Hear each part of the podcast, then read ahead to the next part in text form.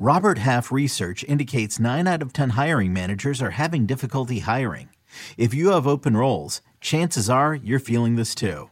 That's why you need Robert Half. Our specialized recruiting professionals engage with our proprietary AI to connect businesses of all sizes with highly skilled talent in finance and accounting, technology, marketing and creative, legal, and administrative and customer support.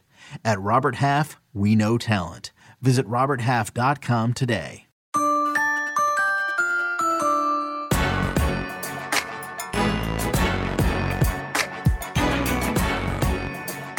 That's right. With the first pick, the CBS Sports Podcast, we are here live in Phoenix, Arizona. That's Old Town Scottsdale you're looking at there. There's the State Farm Stadium where they'll be playing five days from now. The Chiefs and the Eagles. And CBS Sports HQ is here in Phoenix, Arizona at Hance Park, the home of the NFL experience this week. Very quiet right now. I'm here with my partner Rick Spielman, but things will be hopping very soon uh, as this game gets closer and closer, Rick. So this is with the first pick. Pick podcast, CBS Sports NFL Draft podcast. I'm Ryan Wilson. This is our general manager, Rick Spielman, more than 30 years of NFL experience, including 10 years as the Vikings general manager. Now he has the great honor of being on set with me. Rick, how excited are you, in Pete Prisco's words, to finally make it to the Super Bowl? Not in the same capacity that I thought when I first started, but uh, we had, we were in a championship game three times, but we're never able to get over the, over the hump. So I'm pretty excited to be here and be on this side of it. So I'm anxious to see this game because it's going to be one heck of a game. Great matchup. Both teams uh, are really built differently, but in the same way. They're both very talented on each side of the ball. No, that's right. And we're going to talk a lot over the next hour about both these teams. And remember, you're watching us live on HQ, which is fantastic. But you can subscribe to the podcast wherever you get your podcast with the first pick. So please check that out. Uh, so, Rick, let's start with the Eagles team, which th- these are two very different organizations in terms of how they've gotten here. We're going to go through that over the course of this hour here. So uh, let's start with Howie Roseman, the general manager, who is something of a wheeler dealer when it comes to be a general manager and putting this team together. What are your thoughts about what Howie Roseman has done uh, in the last five, six, seven years, and even more, most more recently in terms of stockpiling the draft picks, creating this roster, and getting them here with a second round rookie quarter uh, quarterback, excuse me, now on his rookie deal. Yeah, no, he's done a phenomenal job putting this roster together. He's built it through trades, he's built it through the draft. He's used almost every avenue that is available to a GM to build a Super Bowl roster like they currently have. But when you're able to stockpile the picks like he was able to, that also gives them the opportunity to go out and trade for an A.J. Brown, yet still have enough draft capital uh, in his pocket to continue to build and retool this roster. So let's talk about AJ Brown. I'm glad you went there. He was incredibly important until how that offense worked uh, in the passing game to have Devonta Smith, to have Dallas Goedert. We know about the running game with Jalen Hurts leading the way, but they made a decision last spring during the draft to give up a first round and a third round pick, the 18th overall pick, and a third rounder that later became uh, Jeffrey uh, Jeremy Rucker, excuse me, the tight end, to go out and get AJ Brown, who had a huge impact as a general manager on draft night when things are flying all over the place and, and sometimes hard to focus. Uh, at the moment, did you feel like that was a good move for that organization? Is that something you would have considered in the moment, knowing that you needed what felt like one more piece? Yeah, when you're able to get a talent like that, and the thing that was so rare about that move was it actually happened on draft night. And rarely have you seen any moves like that where a team is going to give a first round pickup uh, actually on the night of the draft because when you do that, you are taking a lot of risk. One, okay, you have to get a contract done. So, two, is he going to be able to pass a physical because AJ Brown had some durability issues while he was in Tennessee. So it was amazing how how he was able to get all that accomplished and then pull that off on draft night, which is a rarity. But we also seen Arizona, where we're at here, do a similar yeah. situation with Hollywood Brown. So the way the NFL is trending right now, and the way these younger general managers are even more aggressive, they're willing to give up draft capital to go get someone they really have targeted. And teams are more willing to give up talented players like an AJ Brown. And we'll talk about that as it relates to you uh, back during your time with Minnesota in terms of having to give up draft capital for talented players because of an injury situation. Uh, but for now, A.J. Brown obviously worked out, Hollywood Brown less so, but there were a lot of other issues going on in Arizona. Uh, but let's talk about that draft class, that rookie class for the Eagles, because we're going to talk about in a little bit the Chiefs draft class, which had a completely different impact on this season. Uh, but the Philadelphia draft class, less so. In fact, Grant Calcaterra, the tight end, he was the third tight end. Jordan Davis and Reed Blankenship were the rookies who got the most snaps. And Reed Blankenship, by the way, undrafted out of Middle Tennessee State, got a chance to play because of injuries. I was talking to a couple of uh, Eagles assistant coaches last night at, at media night, and they were saying that he made his bones on special teams, which sometimes these young players have to do, got the opportunity, and then took, took full advantage of it. What did you see from this rookie class? As we just said, didn't have a lot to do in terms of con- contribution wise, but certainly played a part. And here's, and I'm going to put myself in Howie Roseman's shoes and talk about, from a general manager standpoint, how you have a very talented veteran roster, a lot of very good players on that roster. But this draft class was more to to develop, and then when these players eventually have to retire uh, or they have to move on because they can't afford them, they'll have a draft class in place that will hopefully replace some of the critical guys that they're going to probably eventually lose. All right, that leads me to that question, and uh, we'll see how forthcoming you are as a former general manager. Howie Roseman, well, let's just count the 2017 Super Bowl. Let's start the clock at, at 2019 for the sake of conversation. Howie Roseman is on the precipice of winning the Super Bowl, and he appears set roster wise for the three or four years down the road because, again, Jalen Hurts is on that rookie deal. They'll have to pay him shortly, I'm sure. Or would you rather be less need? He has the Super Bowl in hand. Their roster is in tatters because they traded away everything and then some, and they are looking at a potential huge rebuild. Would you rather have the Super Bowl in your back pocket? That's a big back pocket. or would you rather have the opportunity to win multiple Super Bowls, but you know how difficult it is? I'd rather have a Super Bowl in my back pocket and the opportunity to win multiple Super Bowls. You want to have your cake and eat it too. That's what the whole objective of this uh, this GM job is. Um, but what Howie has done is he's been able to actually do both. And if they're able to go yeah. off, and I know we're going to talk about our predictions at the end of the show, and we'll leave it there. But if they are able to win a Super Bowl, he is set up for this team to be competitive year in and year out for next three or four years uh, to go repeat as Super Bowl champions. All right, I want to give you two names uh, of guys that you remember coming through uh, during the draft process when you were general manager. And I know one you really love, but I want to hear the story again. Tell us about quarterback Jalen Hurts, and then tell us about Haason Reddick, who was undersized coming out of Temple, was misused or miscast in his role in, in Arizona, and then found, refound his, himself, rediscovered his, his abilities here in Philadelphia. Yeah, one of the things you look for is when you're evaluating these players, um, their track record, and the one thing that really stuck out about Jalen Hurts was his the way he handled adversity. So he was at Alabama. He ended up getting benched. Uh, he transferred to Oklahoma, uh, did a phenomenal job at Oklahoma. A lot of the questions were everybody knew how talented of a runner he was, how talented of an athlete he was, but can he throw the ball more accurately? And he has proven that this year uh, before the uh, injury. Uh, because he hasn't been as effective maybe the last couple games since coming back from that shoulder injury, but he was leading the NFL in plus 25 yards throwing down the field in his quarterback rating. He was the best in the NFL at it. So that's going to be something he's going to have to do this week. But we'll get into yeah. that also a little later. But what impressed me the most is I remember sitting with him and interviewing him at the Senior Bowl. And besides Teddy Bridgewater, he was the most impressive interview I've ever sat through.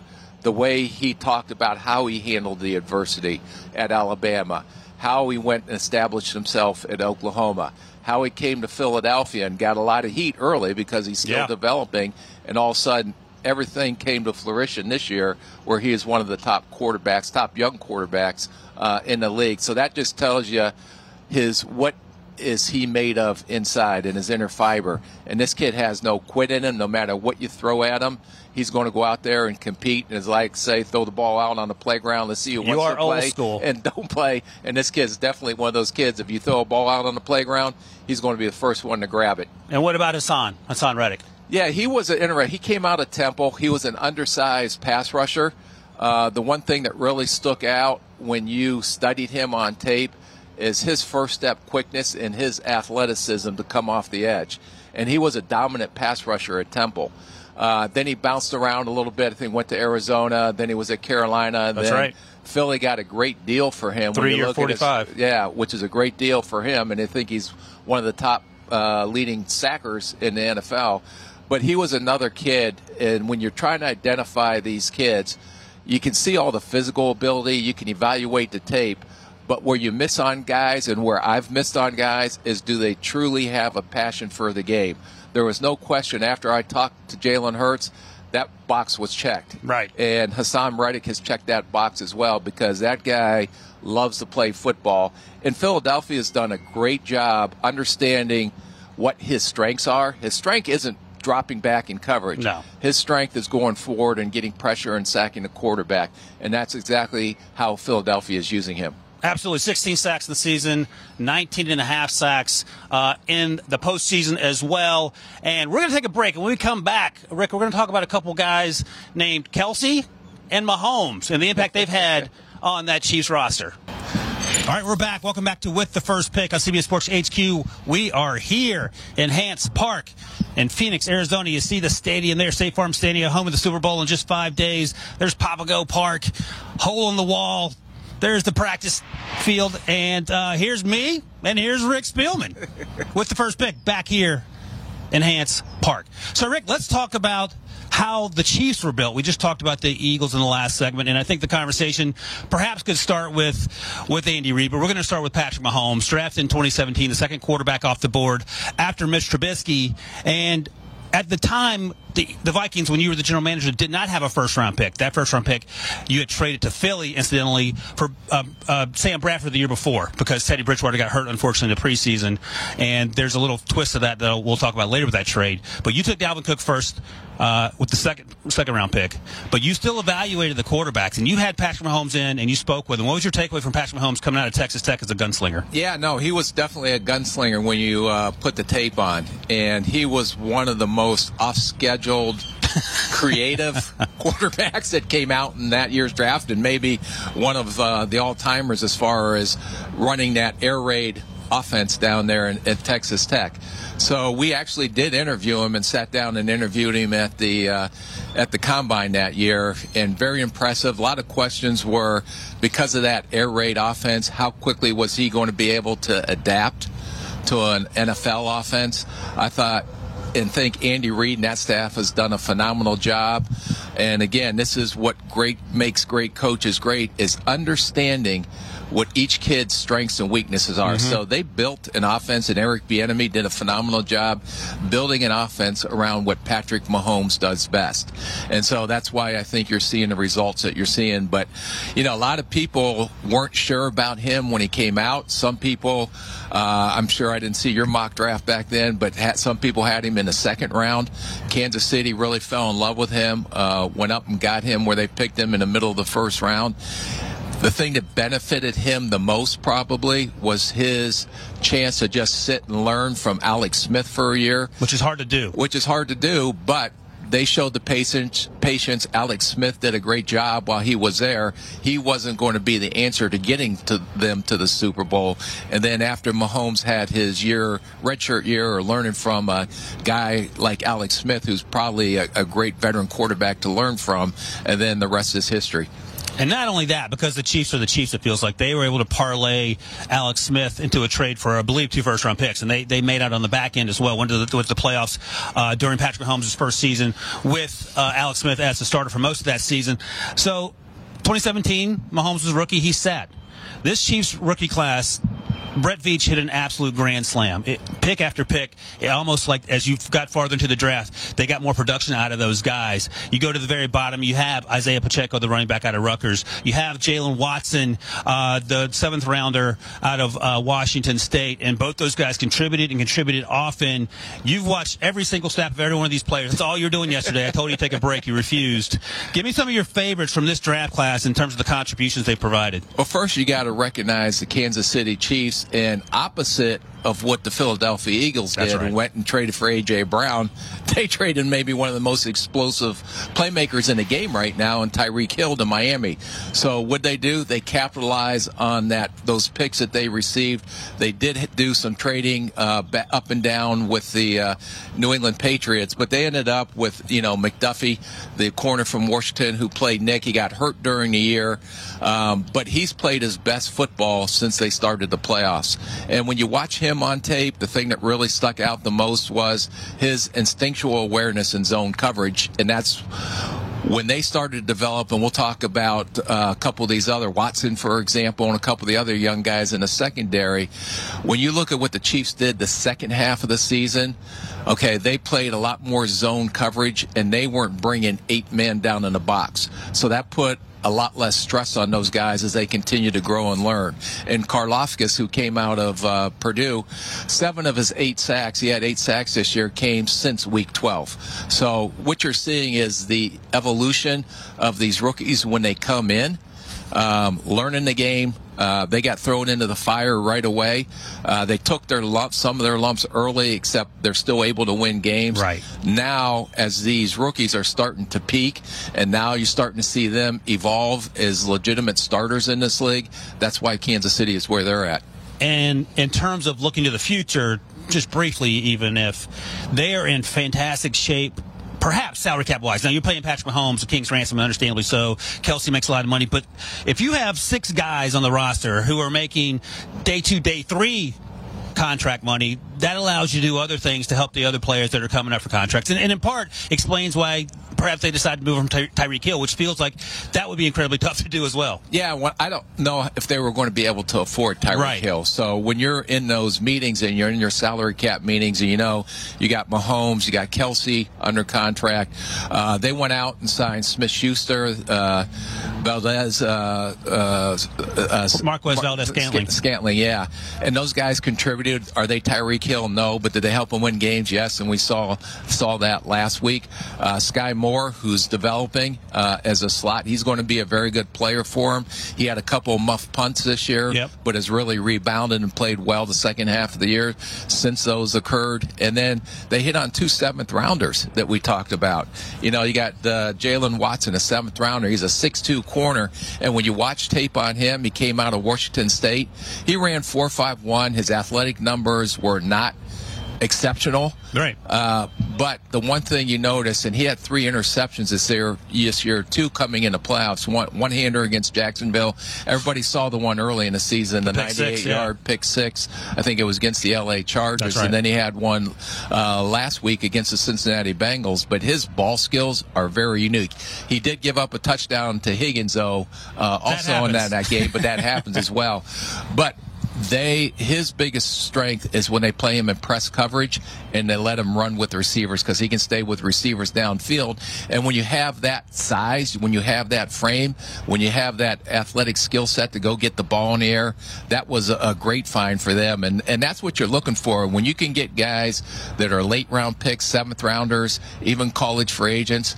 Those contracts are even a lot cheaper than they are maybe on the Friday guys and for sure on the Absolutely. Thursday guys. So that's going to give you the flexibility from a cap standpoint to keep some of your own, uh, to, or to go out and potentially be uh, active in free agency if you need to do that. So a couple fun facts here. Um, let's see. In the NFL, uh, the Chiefs this rookie class led the NFL in snaps played by first or second year players, almost 10,000 snaps, which which is mind boggling. Um, and uh, let's see. Oh, the other thing I want to talk about um, is Travis Kelce. So I think he's going to be a pretty good football player when it's all said and done. Just a guess here. But you mentioned this to me earlier that when he was coming out, the reason he wasn't uh, a top 75 pick is because back in the day, and back in the day for Travis Kelce, who in his early 30s was, you know, 10 years ago, he wasn't blocking anyone. And you wanted inline Right. tight, tight ends to block. The, the game has totally evolved since then. And, you know, when he came out of the University of Cincinnati, everybody saw the athletic ability. He can run, he can catch, he can create some mismatches if he's matched up against a safety or a linebacker. But he wasn't a very good blocker uh, when he came out. And back then, there were a lot of teams uh, running that West Coast offense where there were the tight ends are heavily involved, not only in a passing game, but they have to be able to block. So probably because of that, that knocked him down in the draft. But as this game evolved, and then when they got Patrick Mahomes and their mm. offense evolved, again, this is what great coaches do.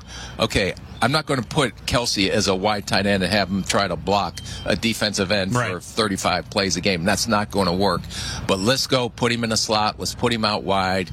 Um, he's got a phenomenal instinct to find open areas between zones. Great hands, great after the catch.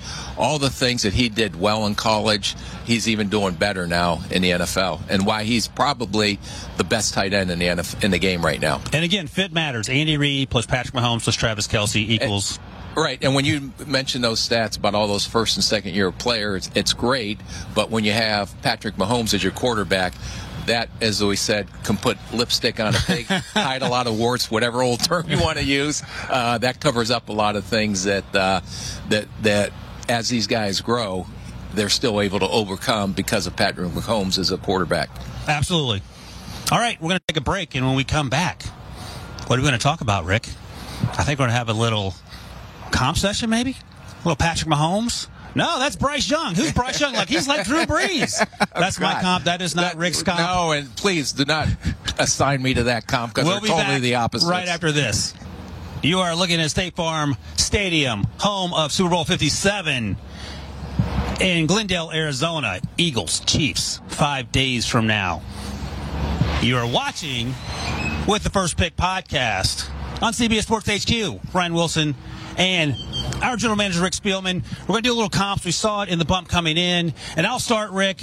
Uh, Bryce Young, I, I, think we both agree, is our QB1 as we sit here. Yep. Great football player. The size, the weight's going to be an issue. And it's hard to find a comp for someone that size and that weight because those players don't exist. I talked to a GM back in the fall, and they said, How many quarterbacks in the NFL look like Bryce Young? And the answer is, Well, none of them. And that's the concern. When your job is on the line, clearly you want to hit a home run with the most important position. My comp is Drew Brees. Now, Drew Brees was a second round pick in part because of the size. He was bigger and uh, probably not more, as athletic now. Uh, in the latter part of his career, but certainly he was athletic coming out of Purdue. You, if I know you, probably hate the comp. So what do you think, Bryce Young, Drew Brees, and then give me your rebuttal, uh, your better comp as the the guy here on the on the set with so much more experience. I, I just I'm trying to comprehend the Drew Brees and and there Bryce Young comparison. They're or uh, they're two different people, uh, yes. uh, two different styles of quarterback.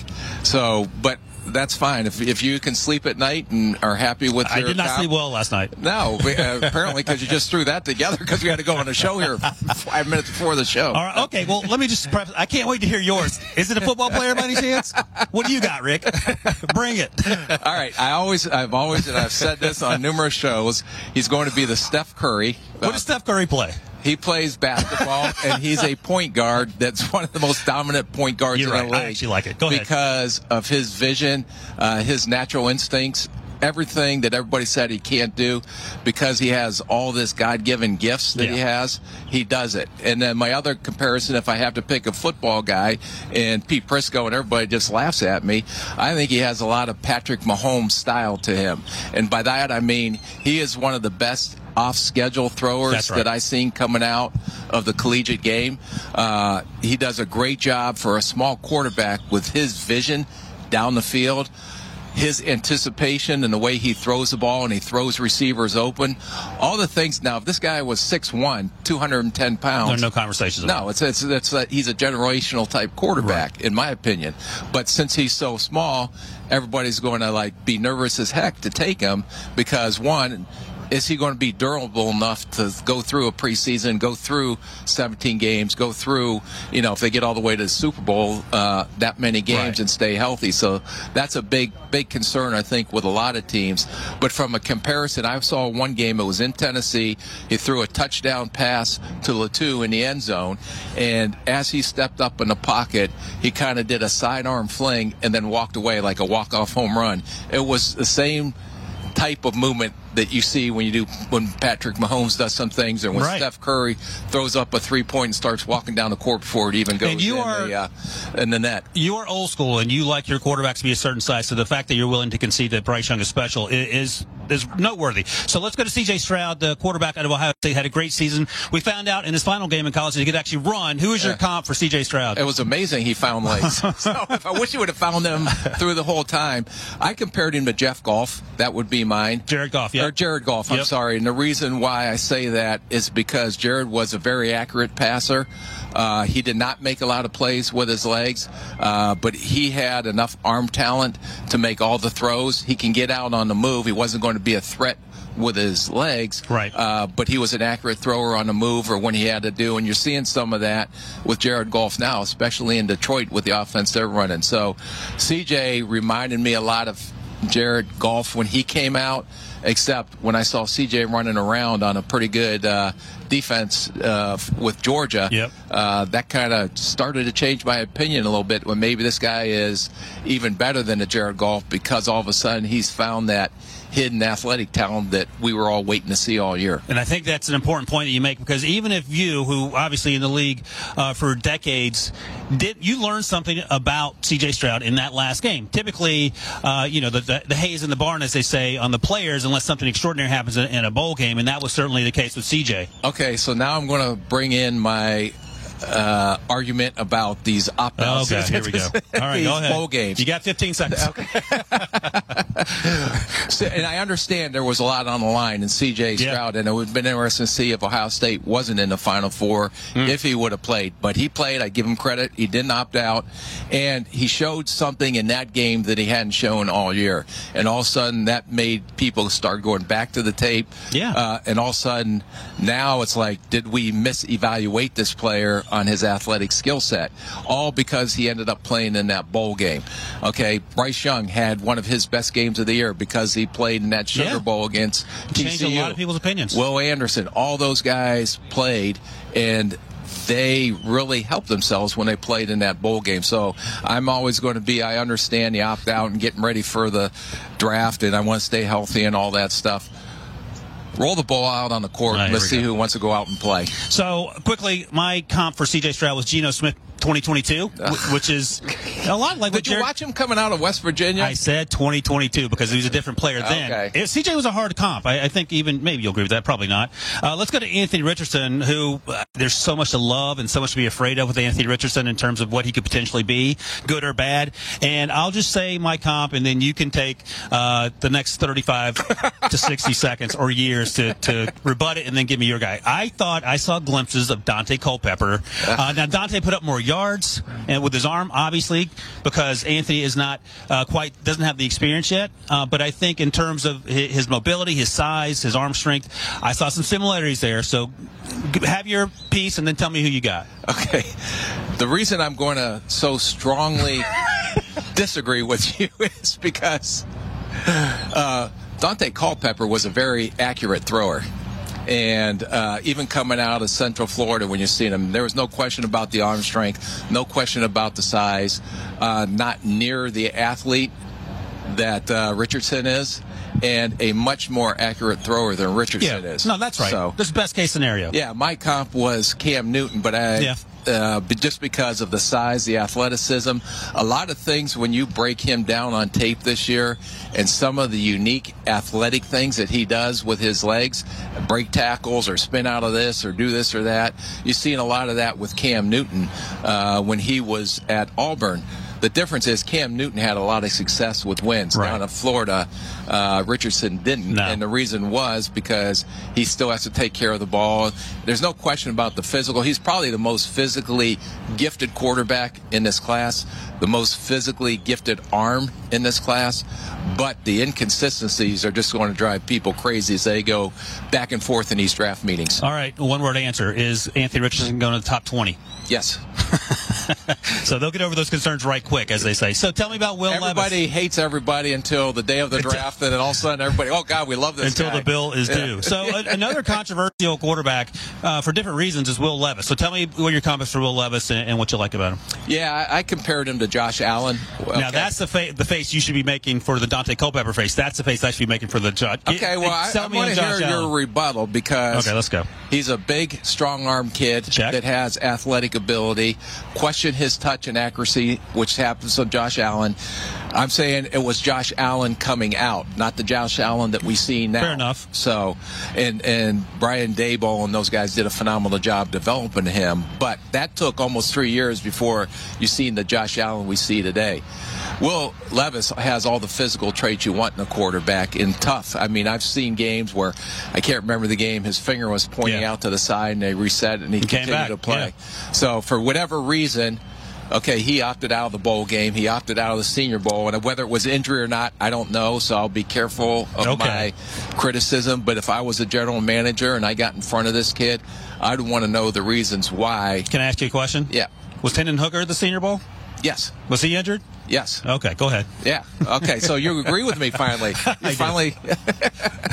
there were, uh, and who else did we see there that was injured that was down at the Senior Bowl? We saw our guy, our favorite guy, Tyree Wilson. My favorite guy that you eventually turned to like. Edge rusher, Texas Tech. He's going to be a top 10 pick, no doubt about it. So, quickly, my Will Levis evaluation. I, I get the Josh Allen comparison. Will Levis has actually compared himself how he wants his game to be, Josh Allen. I understand that for the, from the physical standpoint that you pointed out. I went with Matthew Stafford, and again, this is a hard comp because he is not Josh Allen, and he's not even Matthew Stafford coming out. Uh, there's some. Matthew Stafford was a pretty good quarterback coming out of Georgia. A lot more yeah. accurate, a lot Yeah. less turnovers. Yes. Uh, uh, I mean, I went to Matthew Stafford's workout, and that was the The ball was moving, right? strongest arm I've ever seen live, uh, besides uh, Jamarcus Russell when I went to his uh, workout.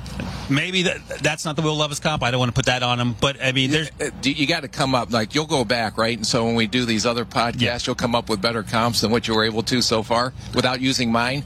Yes, we'll see. All right, added bonus. We're going to do quickly one wide receiver just for fun. Quentin Johnston, and uh, my Quentin Johnston comp. And I'll be honest, this was a tough one for me as well. Uh, I think we're learning here that I'm not great at comps. Yours is actually really good, so I'll give mine. You can just get to yours. You have to you have to dunk on me again uh, to to bring in the Steph Curry metaphor. I went with Andre Johnson. That's best case scenario. Andre Johnson was a special player. Quentin Johnston's big, six four. He didn't weigh quite quite as much as Andre coming out. Uh, who do you have? Which actually I think is better. Tee Higgins. I So- think that's a good one. Second Yeah. round pick, but he should have gone in the first round in yeah, retrospect. Yeah, no, and, and uh, he ran four four nine four five one coming out. Uh, I think Johnston's going to be faster than him, but a lot of similar traits that I saw in Tee Higgins when he came out of Clemson. Absolutely. Absolutely. And he'll probably be one of the first wide receivers taken. We'll we'll see. And we're going to take a quick break and we come back. Going to be a little bit more of the old uh, With the First Pick podcast here live in Phoenix, Arizona. And you can subscribe to With the First Pick and listen to more of me and Rick talk NFL draft all year long. We'll be right back. All right, we're back with the First Pick podcast here, CBS Sports HQ at Hance Park in Phoenix, Arizona. I'm still here with Rick Spielman. Uh, couldn't get rid of him, but we're also here with Thomas Dimitroff and Eric Eager from Sumer Sports. You know Thomas Dimitroff as the former Falcons general manager. And Eric, I'll start with you. Tell us a little bit about what Sumer Sports is. Your background. Uh, you're a mathematician, so you are probably the second smartest person on this set after Rick. But tell us about Sumer Sports. Oh wow! I, And I'll tell you were- myself. I thought you were going to say Thomas. But, so yeah, I mean, at Super Sports, we're um, we're trying to take the best minds in football and, and help teams build rosters more efficiently. I think there's been so much good work that's been done in, in football analytics over the last 10, 15 years, but no one's really had this unified theory of being able to put it all together. And uh, we're, we're just blessed to have people like Thomas, who's done it before for 12 years in the NFL, and people like me who you know ran Pro Football Focus for a while. And uh, yeah, I think it's uh, it's a really exciting endeavor. Can I ask just what separates your uh, analytics from others and why it's becoming so important in the league right now with making roster and personnel decisions? Yeah, I mean, it was really hard. Like all the other places, I think are more outsider, right? Like you know, when I was at PFF, like none of us had been in the league before, right? And so we were kind of guessing, p- poking at the edges of the league, got team clients and stuff like that. Having somebody like Thomas who's done this before, who's traded, you know, up for Julio Jones, traded Mohamed Sanu, done stuff like that, made a Super Bowl, you know, won rings as a part of the Patriots. Like having that experience along with folks that have built the algorithms before, I think gives us an edge. No, I think that's incredibly important, and obviously, and you know this better than than, than I do. Baseball had their moment decades ago but there are different moving parts, and it's much more difficult to, to sort of define what those variables are in the NFL. And, and I think the fact that you are getting closer there, and Thomas, you were able to contribute, is certainly something special. Eric, you mentioned Julio Jones, and, and I, I, watched uh, some of your, your, your talks on YouTube, and I know you're tired of talking about Julio Jones, but people find it so fascinating. but because it was, I don't want to say out of left field, but it was a huge jump to make. And you've talked in the past about how you spoke to Bill Belichick, and he's like, yeah, I don't know if this is a great idea. And you did it because you needed the final piece of the puzzle. And we just talked in the previous segment about how A.J. Brown, in some sense, helped the Eagles get over the hump. Can you go through, uh, let me ask you this. How nervous were you in the moments before the trade up? And then when, how many years until you felt comfortable with the, the, the pick working out? Well, by the way, we should probably ask Eric what his take on my trade yes. Because before, we, we always, Eric and I were working together at the last, you know, in the last couple years that I was in Atlanta, and, and I, I, developed a really good friendship with him professionally, just because the combination of he also played football, so he's a mathematician doctorate in math and data scientist, but also has a really good understanding of football. One of the main reasons it was a big get for us when we brought Eric in about six months ago. Really, really important for our company. So that's that's a, that's a little aside. As far as the trade itself, now it was it was a big deal for sure. We, I mean, I remember Bill saying to me when I did talk to him, Thomas, you're going to be judged off of this for the rest of your career. Long, we we've all read about it in, in the sense of you know I basically said, look, I all due respect, we're going to do it. I do remember remember it being a, a, big thing, and you'll laugh at this because it's hindsight. I remember we were standing arm in arm, myself and Arthur Blank, and we were we announced that we made the, the, the pick, right? And everyone in the world was going crazy. Half the world thought my head was somewhere else, and someone else thought maybe I knew what I was doing, but I no one knew. Arthur and I were holding arms hand in hand, and we were watching ESPN, and Jon Gruden was killing the pick, and every time he, he literally 13 balls dropped in a row, one after another, after another, after another. And that normally doesn't happen. Arthur's arm drops, and he looks at me, and I'm thinking, oh my God. And that was the start to the, the, to the critique on it. So I dealt with it that way. But deep down, I would never do anything different. I know people could say, well, the 12 draft, as you know, it was tough, right? Coming coming off the 11 draft, we gave away what we did. That was our Peter Kahn's draft. We had no one left from that draft. So there are repercussions. But in the end, I feel very comfortable with what we did. And it's, it's not easy to do. Would I have done it differently if Sumer Sports was my augmentation right. tool? Yes, I'm going to tell you right now. Would I have signed Julio Jones to the numbers in that third contract?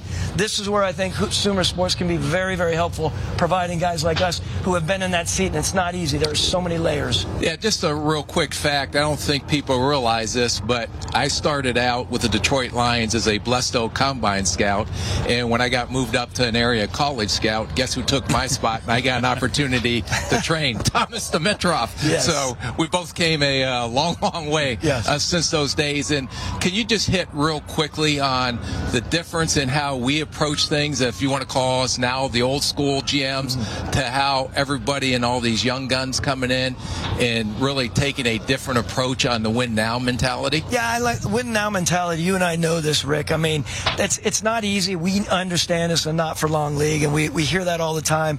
And, and it's amazing because I talking to our contemporaries who, even though they're younger, they're still our contemporaries.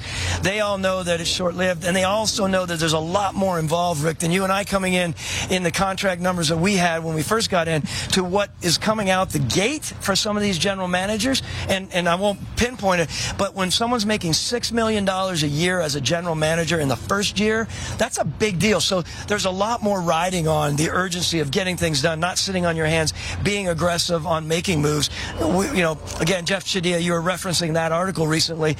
A lot of people are talking about that that. People are not just sitting around doing what maybe we did in Detroit as we looked at the board and we worked through it and we sat. Magnetic board. It wasn't Ma- electronic yeah. back We- then. We didn't right. even have computers when we No way. started. We weren't, and I think now I don't believe you can sit on your hands anymore in today's world. You just can't. You have to be aggressive, and it's a big thing. It's not always comfortable because Right. people are always going to scrutinize you, right? And and guys like Eric who have the have the data side who are going to look at every one of these moves, and, and I'd love to pass it over to him from a Sumer Sports perspective. You know what our algorithms are doing are allowing us to look at those trades and really hone in on them to let them sort of reveal to us and the owner and the head coach. Of course, you know that's important to, to see exactly what we're going to do with this trade. Is it getting easier to sell analytics now to these younger general managers? And I know probably when we were coming up and analytics started to come in place, you know, it was trying to sell the coaches on the analytics, trying to sell some of the older scouts. Well, hey, you know, I saw this and that's what he is, and not utilizing all the tools that you have out there available to you now to make even better decisions. Yeah, it's easier. I think that there is some pushback though because obviously the game changes and, and analytics needs big sample sizes. So sometimes you do have to use the subject matter experts to sort of you know smoothen out you know some of the conclusions. But you know I think what what we can do is help general managers get reps in places like you know if you we gave you a simulator where you could simulate trades over and over and over again. So when it comes down to Thomas, Thomas has one you know signature trade in his career. What what if he ran through that uh, two dozen times in, on a simulation before he had to execute it the first time? Like that's what we want to be here for. Like you guys have so much expertise. What we want to do is help you apply that expertise more efficiently and more often. And you know before, I mean, you guys back in the in the draft room would have to simulate the draft over and over and over again. It'd take a month to get through what 30 of them, and now we we at Sumer Sports hopefully can give you 30 of them in an hour, A- and then that can help you sort of sharpen your already great expertise and move on to uh, other problems. Can I- oh, Can sorry, I just Lee. ask one question real quick? And I'm sorry on the analytics. What areas, because you have, okay, the height, weight, speed, and that was the old school way, and you got a hand size arm. But are you implementing like the psychological testing into your algorithms? Are you in- integrating all the other statistics come run after catch, uh, things like that to, to Well, one help thing- improve the decision Yeah, making both process? directly and indirectly, right? So directly, we can look at a psychological test, but indirectly, we can look at the tracking data and say, does this linebacker bite on play action? Does he flow to the run? What is the? Is he a guy like Dont'a Hightower, who I know you know with the Patriots? Is he a guy that both doesn't bite on play action and flows really well to the run? Is he the unicorn there? And then you can sort of look at because I know you know scouts love traits, and those are important to you know projecting college to pro. Can we quantify those traits with tracking data so that you guys can go back to the lab and find new ones? That's kind of where I, I think analytics can come in and codify a lot of the greatness that comes from evaluators' brains, and then you guys can move on to other things, and you know, sort of we can backfill as you go. And again, trying to allow you to apply your expertise more efficiently and more often. Can, can I just add quickly for perspective? And you know this. I used to sit back there and you know the first four years with your owner, and I, mine was Arthur Blank, of course. And I would tell Arthur, I have 12 scenarios, Arthur, and I felt like pe- proud as a peacock. Yeah. Uh, this is what we're going to do. This this uh, this algorithm that we're working on provides millions of scenarios, unfathomable to the human mind. Really, obviously you don't have to weigh through all those million, but it will provide you with one, two, or three of the top Sumer Sports recommended. And what's really important, you know this, it's about juxtaposition, right? You and I, it was always about that. You're not going to take just what Sumer says face value in year one. You're going to take what, in your case, was the Minnesota Vikings, and you're going to take what everything that your whole group put together, right? And then you're going to take Sumer Sports, and you're going to look at what we provided through all the IP that you might have provided us in our own IP, and you're going to juxtapose it, and you're going to get more and more comfortable as you as you evolve. And that's something that I know from my perspective. I've talked to Eric a lot about it. You can't force feed. This can be revolutionary. I really believe it. I'm not. When I when we were out pitching people, people were like, "Thomas, you become a salesman." I'm like, "I do," because I truly believe in something like this to have helped us along the way. Because it's not a black box, brother. It is about augmentation. Uh, we got one one minute left, Rick. So I'm gonna you know I'm gonna take the, the microphone from you because you would- you will keep these guys here all day. They Maybe he can use him so he can get better comps when we talk about There we go. draft comps. so one last question for you, Thomas, and, and then we'll get out of here. So I understand everything you're talking about, Eric, and, and the importance of it. And Thomas, clearly you buy in. But what if you love a guy? What if your gut says, I need this guy here instead of waiting around? How do you talk the computer into doing what you think's right, even though your gut may not agree with the numbers? You don't. You override it, and you say, "We've done our work on this, and and these are the reasons that we are going to override." Just because you're overriding doesn't, in any way, and you can comment on this, doesn't mean that our algorithm is wrong. Far from that. You can comment on that. Yeah, everything's an ensemble, right? So, like, as a, it gets tough, right? When you're a former evaluator, you're like, when you want to be an evaluator as a GM, when you really have to be a decision maker, right? And so you allow analytics, you allow your scouts, you allow outside input, and you try to average over that to make a correct decision. It's never going to be the analytics that are the only person or only entity that gets a vote. It's a tool that helps you make better decisions, not a decision maker. Oh, thank you. He he he's. I knew you were going to come back with that. That's very good. you want to write? You want to be a writer? he's looking for a job, Thomas. All right, almost jobless. I get it. I get it. Listen, follow Thomas at Sumer Sports on Twitter or visit sumersports.com for the best football and analysis in the market, and listen to the Sumer Sports podcast with Eric Eager and Thomas Dimitroff Airs on Mondays and Wednesdays on your favorite content platform. We are going to take a break, uh, probably till tomorrow, as it turns out. We had a great podcast. Thanks for joining us here at Hance Park uh, in Phoenix, Arizona. First Super Bowl 57, Ryan Wilson. Mr. Spielman, Rick, Thomas Dimitroff, Eric Eager, thank you.